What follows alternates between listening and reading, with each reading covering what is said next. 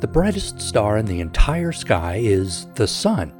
So, what's the brightest star in the entire nighttime sky?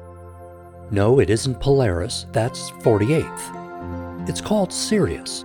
Seriously. S I R I U S, otherwise known as the Dog Star, because it lies at the throat of Canis Major, the greater dog. It's easy to find Sirius because the stars of Orion's belt actually point to it.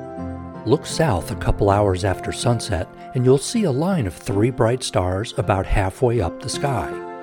Imagine extending a line from the belt down and left, and you can't miss an exceptionally bright star in the southeast. That's Sirius. Sirius is so bright that when it's twinkling, it sometimes gets confused with an aircraft, a UFO, or even the International Space Station. It might seem to be changing colors too, especially if it's low in the sky near the horizon, because the thicker air in turbulence can refract the light into its constituent colors.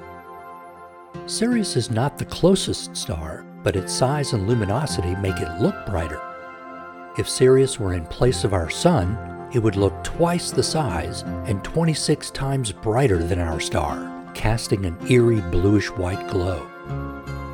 If you point your binoculars to Sirius and look just underneath it, you'll find a pretty little cluster of stars called the Little Beehive.